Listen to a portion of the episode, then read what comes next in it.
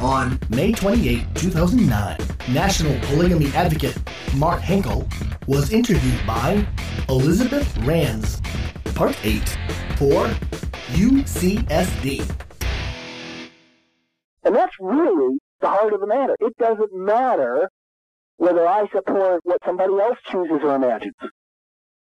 When government is limited, everybody has freedom. Well, that makes a lot of sense. And that's why we, we when we say that. Now, I mean, obviously. Yeah. Well, what we see is this. We see that this battle between the one man, one woman only and the same-sex marriage is just going to get worse and worse and worse. And both sides will never give up. It's absolute. They have no reason to give up because it, it is an issue of freedom. So all of a sudden, guess what? America is going to thank polygamists.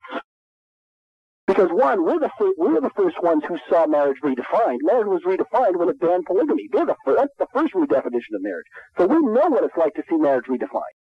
And not only that, we have the win-win solution that everybody can save face, everybody can get a political win out of it, and everybody can get freedom. And that is the polygamy rights win-win solution of limited government, that the only role of government is at the municipal level as a repository of the public record of the contractual arrangements that consenting adults make. So that's it.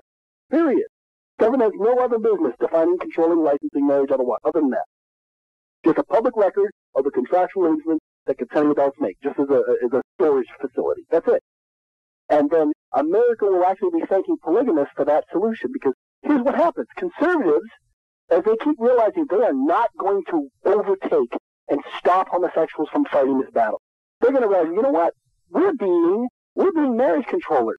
We're being Democrats. We're being liberals ourselves because we're not looking for limited government like we say we believe it. We're looking for big government.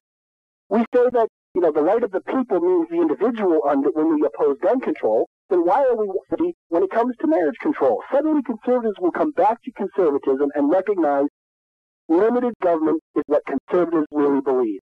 And when they choose that, they, they do that, it'll be like only Nixon could go to China.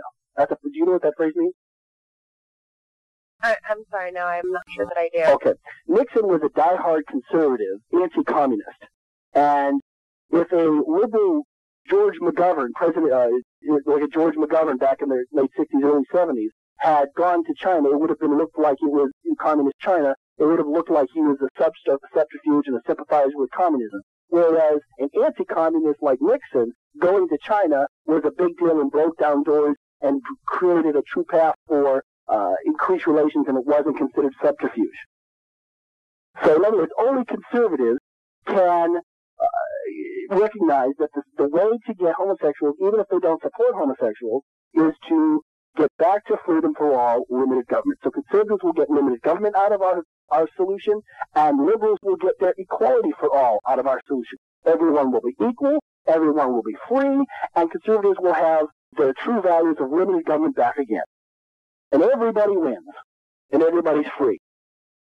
And that's what America is supposed to be about. And that will all be America thanking polygamists for that solution. yeah, definitely. Mark Henkel is National Polygamy Advocate, presenting polygamy to the public since 1994. NationalPolygamyAdvocate.com